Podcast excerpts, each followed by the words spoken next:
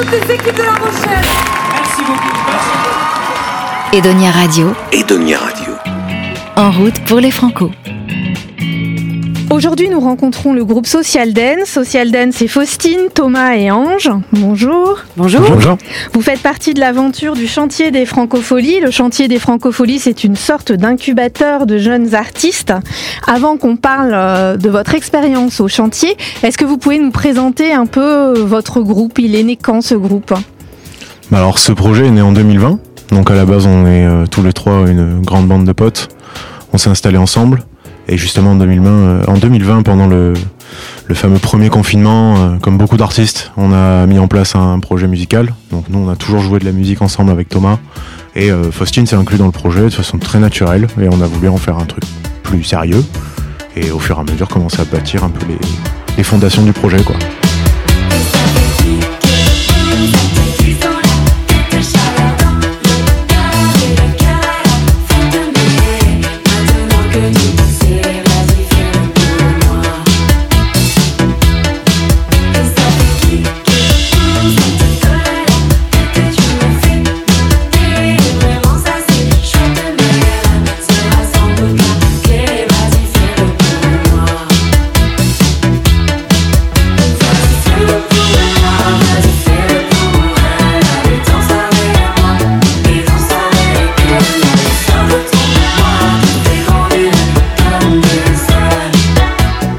Est-ce que vous pouvez nous, nous définir un peu euh, votre, votre musique, votre style musical? Alors on n'a pas de d'étiquette à coller à un style, mais on a euh, quelques mots. On peut dire couleur, euh, danse, partage, euh, chaleurosité, énergie énergie. et euh, danse surtout et, et une communion avec le public aussi, ce qu'on essaie de, de transpirer en tout cas.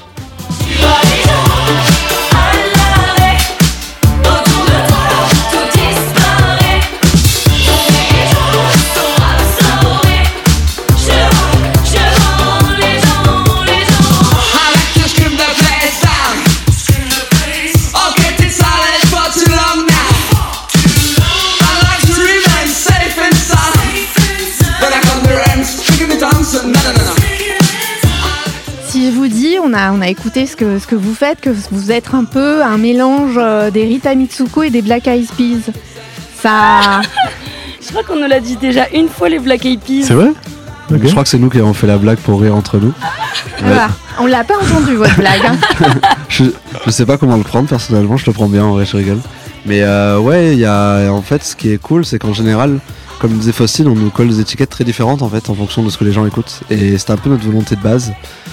Et ça marche en fait pour tous les pans de notre musique, c'est-à-dire de, laisser une interprétation un peu euh, libre aux gens euh, de ce qu'on fait, et donc euh, bah, ça colle aussi quoi. Mais quelles ont été euh, vos influences? Vous écoutez quoi, vous? On écoute de tout en fait. Ce qui est bien, c'est que tous les trois, on a des, des parcours musicaux très différents et en même temps euh, des choses qui nous rassemblent. Donc principalement, on nous compare souvent avec les Talking Heads, un groupe des années 80 euh, qui nous a beaucoup influencé à tous les niveaux. Puis euh, plein d'autres choses. Ça peut être un mélange. Il y a aussi un peu de Time Impala dedans parce que c'est quelque chose qu'on a beaucoup écouté. Donc le côté un peu psychédélique. Il y a beaucoup d'électronique comme euh, LCD Sound System ou euh, ou moi personnellement Justice et tout, même toute la vague techno actuelle euh, qui nous à Marseille nous touche énormément parce qu'il y a beaucoup de- d'endroits où écouter de ça quoi.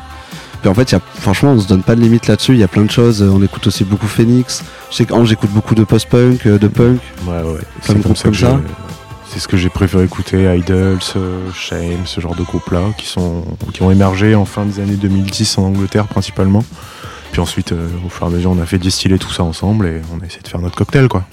Et essayer d'en faire un mélange un peu explosif, énergique et euh, optimiste et joyeux. Vous êtes arrivé comment dans l'aventure euh, du chantier des francopholies?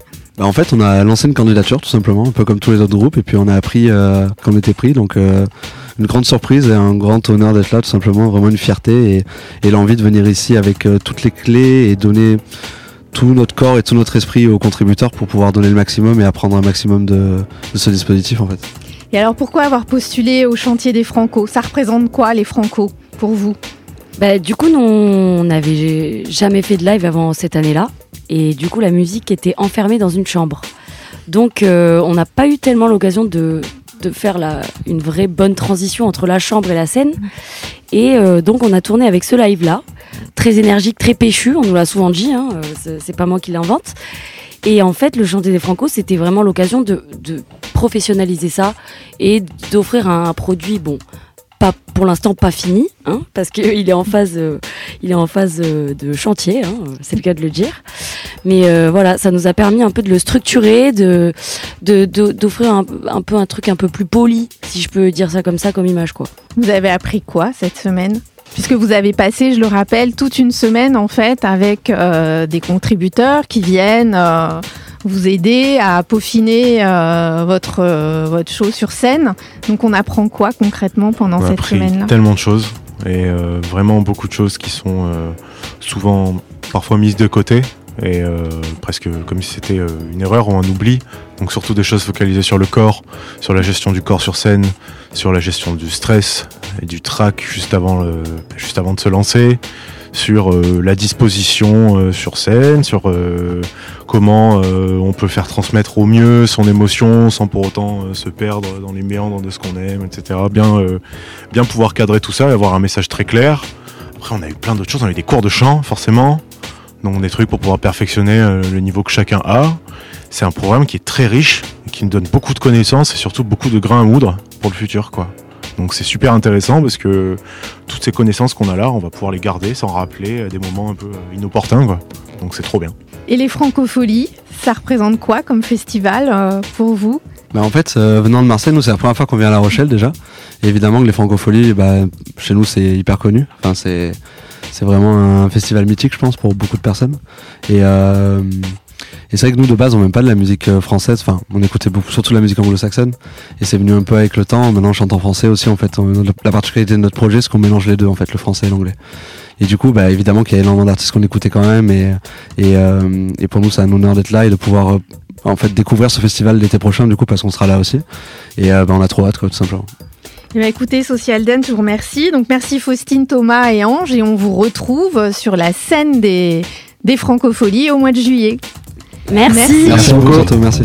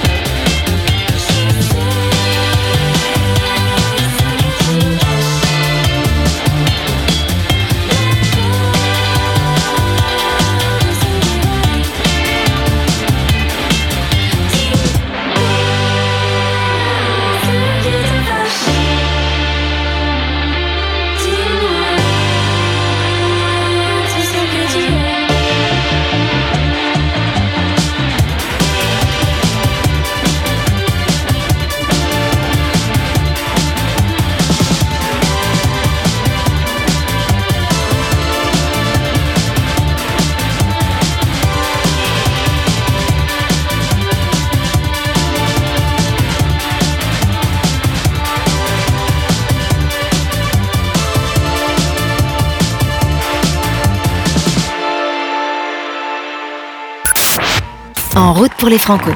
Edonia Radio. Retrouvez cette séquence sur toutes vos plateformes de podcast. Edonia Radio, tout en podcast.